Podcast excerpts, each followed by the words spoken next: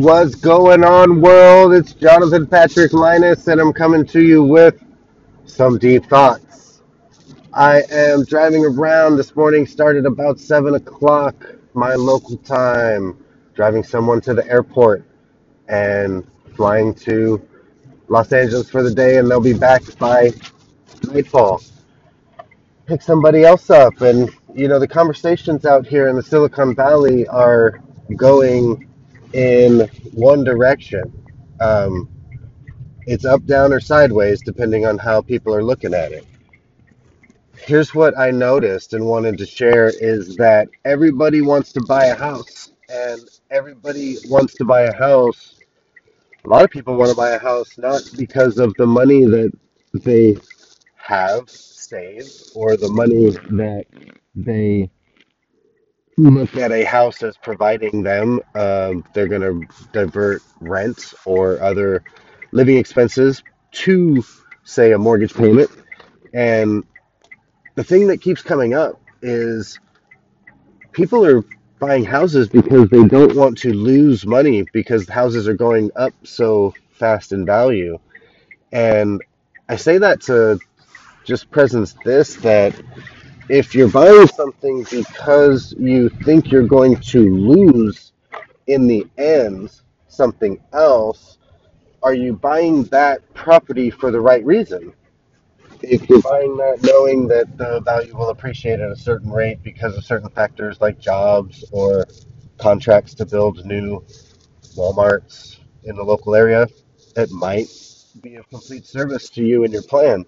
However, if you're buying something to live in it for an indeterminate amount of time, and it could be two years or it could be 20 years, and you just don't know, but right now jobs are okay, and husband just got promoted, and work seems to be pretty good, but buying a house at a level of one million, two million dollars, whatever it be, if that then puts you such that every extra dollar goes to house payment or maintenance of house or taxes on house or insurance on house or break something unexpectedly and fix house you know if if that is the case and now the job changes or somebody decides they don't like that job and they want to go back to school and the income is going to be temporarily hit what's going to happen in that moment is a house may become unaffordable based simply on monthly payment and when houses have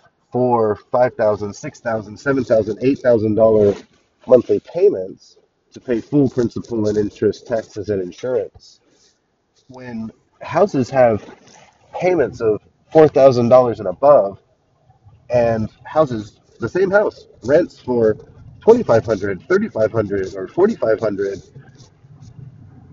when payment is greater than the rent that can be found for said house, that house by far is not an investment.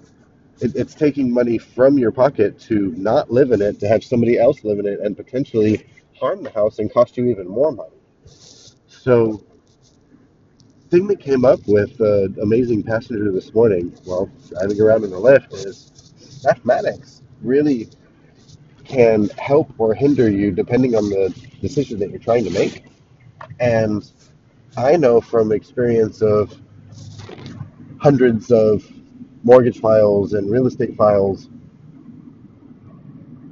going through that process oftentimes is a one time decision for people. And they may make that decision one, two, three times max in their lifetime, and oftentimes never leverage themselves into a better position. They simply move their things and have a house I think people deserve that, and they deserve everything, and they should have it.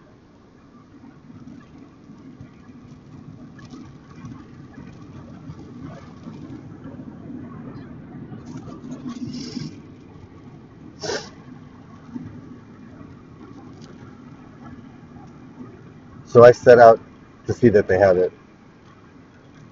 Got another job coming in. I'll get back to y'all.